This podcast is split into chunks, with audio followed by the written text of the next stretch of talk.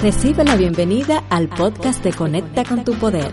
Soy Berta Filpo y por este medio te comparto ideas, propuestas prácticas y temas que te ayudarán a vivir nuevas experiencias en el camino hacia tu meta.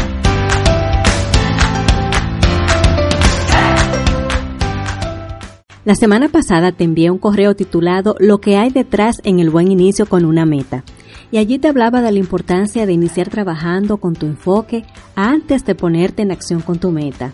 Y tal como te explicaba en ese correo, este tema surgió a raíz de algunas sesiones que tuve esta semana, donde las personas con las que trabajé se enfocaban constantemente en el problema, a pesar de que ya estábamos trabajando en soluciones. Y esto es porque justo como te decía en el correo, a todos nos pasa igual. En algún momento nuestra mente nos lleva de forma automática, de forma natural, a enfocarnos en el problema, en aquello que tememos que ocurra y en las barreras que estamos enfrentando en nuestras vidas. Es justamente por esto que el trabajo con el cambio del enfoque debe de ser de manera intencional y constante. No es un trabajo que se hace un día y luego lo olvidamos. Es un trabajo que debe reactivarse en el día a día. Pero no quiero que vea esto como un trabajo difícil, como algo que no podrás lograr, sino que lo conviertas en un proceso de crecimiento y en un redescubrirte en el día a día, y que se vaya convirtiendo de manera fluida en un hábito. Para esto hay procesos que te pueden ayudar a establecer un enfoque de poder y son justamente algunos de estos procesos que te voy a compartir en este episodio. Uno de ellos, que es muy práctico y muy eficiente, es hablar de las barreras o del problema, pero de manera general. Porque no vamos a pretender que no vamos a pensar o hablar de aquello que nos preocupa. Eso es contraproducente, es casi imposible. Si tienes una barrera, tienes una meta, tienes un temor y piensas en ello, es normal e incluso es hasta saludable hasta cierto punto hablar de ello para exteriorizarlo, para sacarlo. Pero justamente por esto es tan importante que lo hables y que lo pienses de manera general, sin entrar en muchos detalles. ¿Y qué consigues con esto? Consigues sacarlo, si te está preocupando demasiado, no guardártelo, pero al mismo tiempo no conectarte demasiado emocionalmente, porque como lo hablaste de manera general y no conectaste mucho con esos detalles, no profundizaste, entonces no activaste emociones y no te conectas tanto. Así este problema, barrera o miedo no se fortalece. Luego pasa lo más rápido posible a un tema ya sea que lo pienses o que lo estés conversando, a un tema que represente valor para ti o que represente soluciones.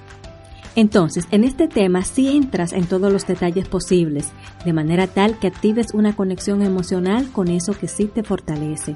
Y de esta forma estarás debilitando aquello que te da miedo o que te preocupa o aquella barrera que estás enfrentando.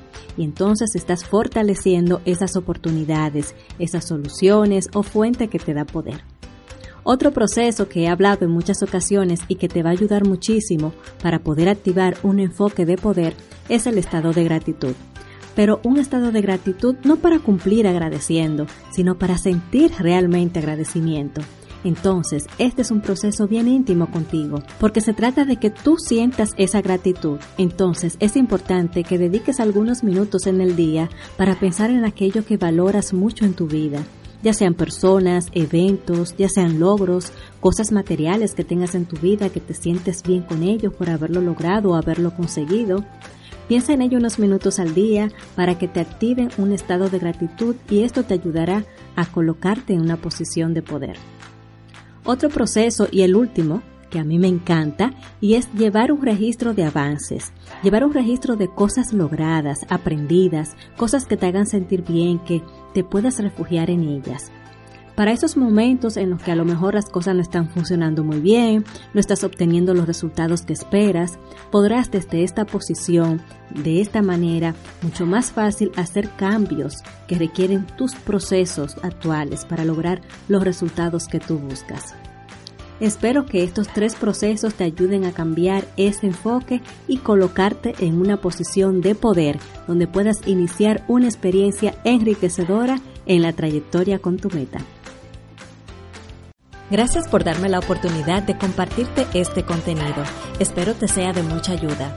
Si aún no formas parte de esta comunidad, te invito a unirte y disfrutar de la conexión con recursos y contenidos para activar tu meta. Y recuerda que este podcast también es para compartir. Compártelo. Hasta la próxima.